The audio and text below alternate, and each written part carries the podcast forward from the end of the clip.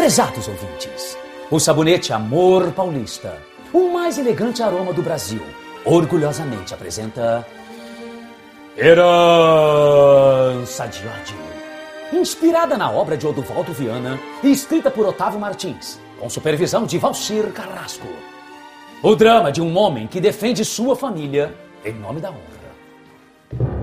No capítulo anterior, Dr. Edgar Monteiro foi preso, apesar de pedir clemência por se tratar de um idoso. Enquanto isso, o delegado Prado Miranda, o incorruptível de Santarém, acionou todas as viaturas de Trindade para prender o prefeito e procurar o vilão Coleman. Devemos achar Coleman. Ele matou meu pai, Doutor Cardoso, Leonor, o antigo delegado. E devemos creditar a morte da doutora Mercedes a ele. Ah, perdão, minha amada Cristina, não deveria mencionar o nome de Leonor.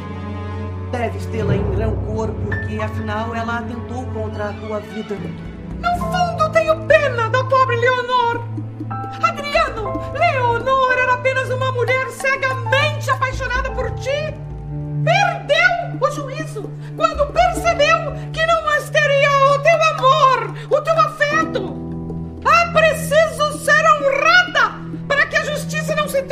em vingança. Eu irei até a fazenda pegar alguma roupa para vesti-la antes que seja mandada de volta para ser enterrada junto aos seus na capital. Farias isto? Vestirias o cadáver da mulher que só quis prejudicar-te? Oh, Cristina, és uma mulher tão nobre. Não há como não notar a tua beleza ou o teu interior maravilhoso. És tão jovem, porém já és tão sábia. Oh, Adriano! Meu amor! Finalmente as coisas estão voltando a seus eixos e logo estaremos juntos para sempre.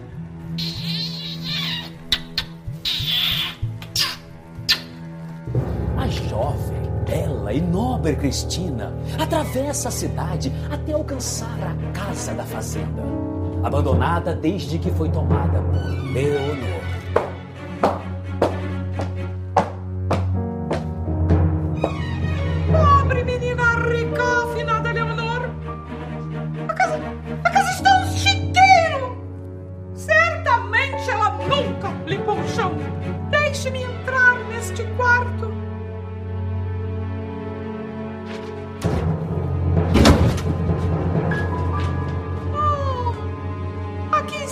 As roupas de Leonor.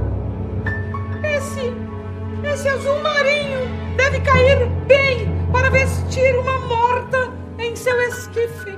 Meu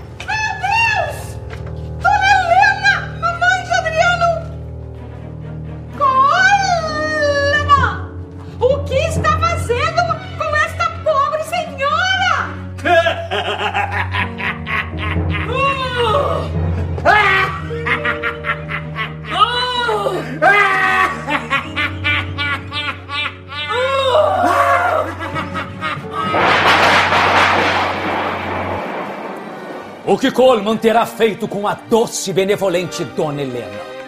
Até onde vai a sede do vilão Coleman? Não percam os últimos capítulos dessa emocionante radionovela Herança de ódio, proporcionada pela ação rejuvenescedora do sabonete Amor Paulista, seu parceiro para um dia a dia mais perfumado e elegante.